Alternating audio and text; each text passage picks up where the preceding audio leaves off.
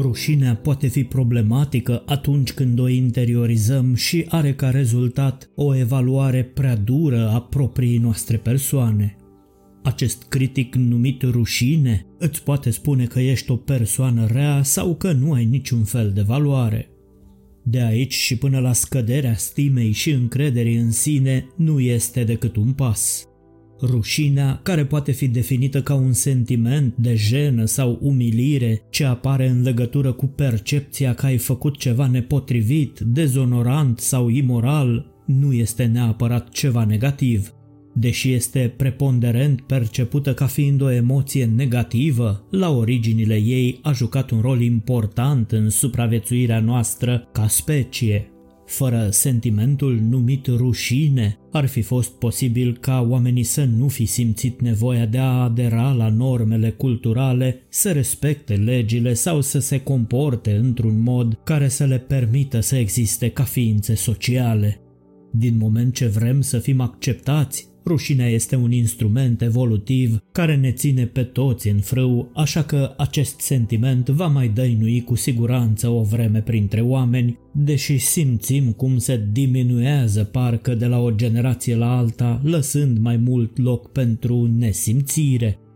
Vestea cea bună este că oricât de profund te-ai simțit tu rușinat, prea puțin are de-a face cu valoarea ta sau cu ceea ce ai greșit la un moment dat.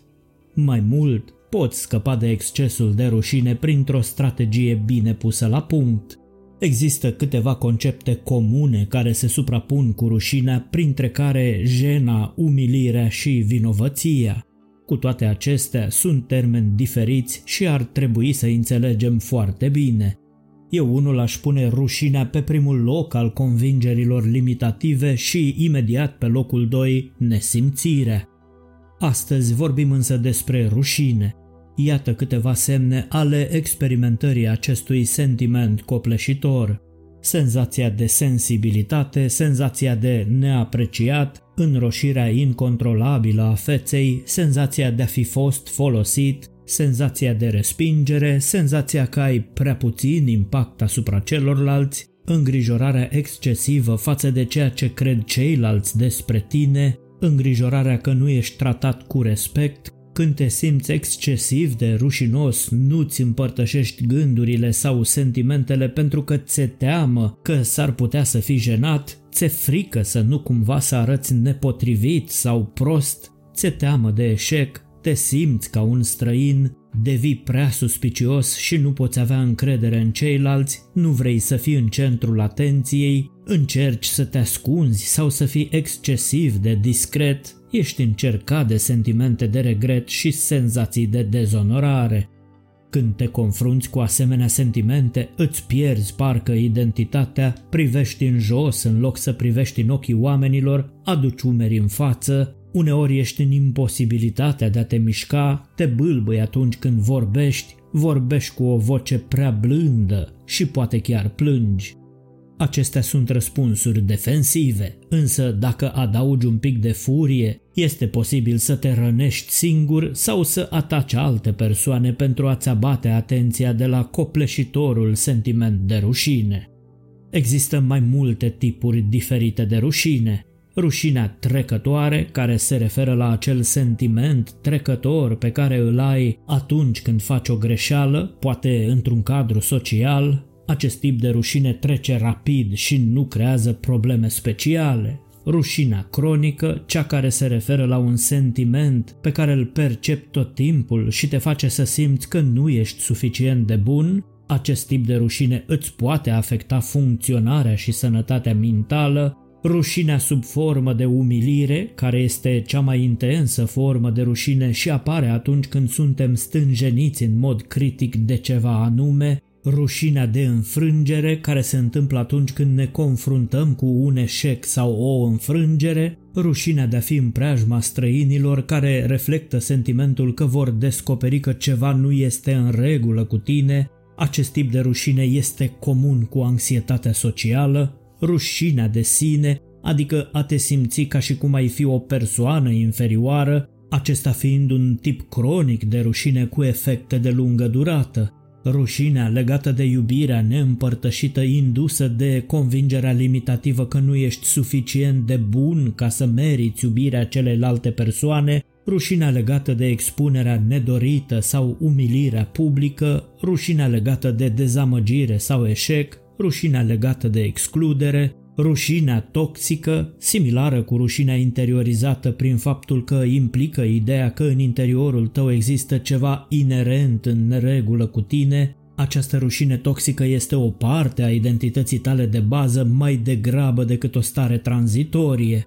Oamenii care se confruntă cu o rușine toxică pot încerca să prezinte un sine exterior perfect pentru a ascunde cum se simt în interior și, în sfârșit, rușinea sănătoasă, pentru că poate exista și rușine sănătoasă. Rușinea poate fi sănătoasă atunci când te face să ai umilință, îți permite să râzi de tine, te face umil sau te învață despre limite. Fără puțină rușine, oamenii nu ar avea cum să gestioneze modul în care comportamentul lor îi afectează pe ceilalți. Răspunsul emoțional de rușine este normal și natural. Cu toate acestea, când rușinea devine extremă, se cheamă că avem o problemă. Vă întrebați probabil care sunt cauzele rușinii. Unele sunt trecătoare, iar altele își au originea în copilărie, în perioada de formare și consolidare a egoului, cuprinsă între vârsta de 2 și 8 ani. Și unele probleme de natură psihică pot crea sentimente de rușine.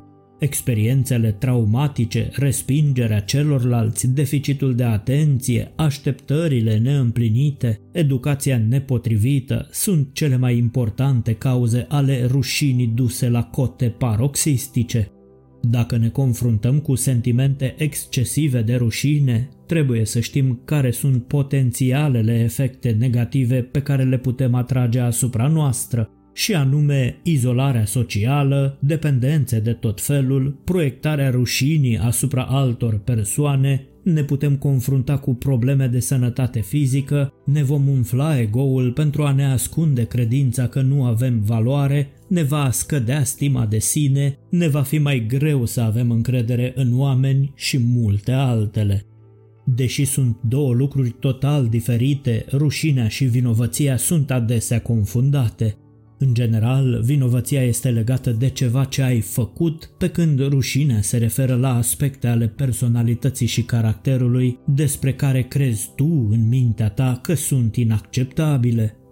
Primul pas în diminuarea sentimentelor excesive de rușine este să conștientizezi diferența dintre ea și vinovăție. Rușinea nu înseamnă să faci ceva greșit, este vorba despre un sentiment pe care îl ai tu atunci când percepi că nu ești suficient de bun. Există doi pași importanți pentru a vă vindeca rușinea. Primul este să-ți explorezi rușinea în loc să o eviți. Al doilea este vindecarea și depășirea rușinii obținerea unei perspective asupra rușinii tale și înțelegerea sursei din care vine, precum și modul în care îți influențează deciziile actuale, te va ajuta în mare măsură să împiedici rușinea să-ți conducă viața. O modalitate de a-ți recunoaște rușinea este să începi să fii atent la emoțiile tale în diferite situații.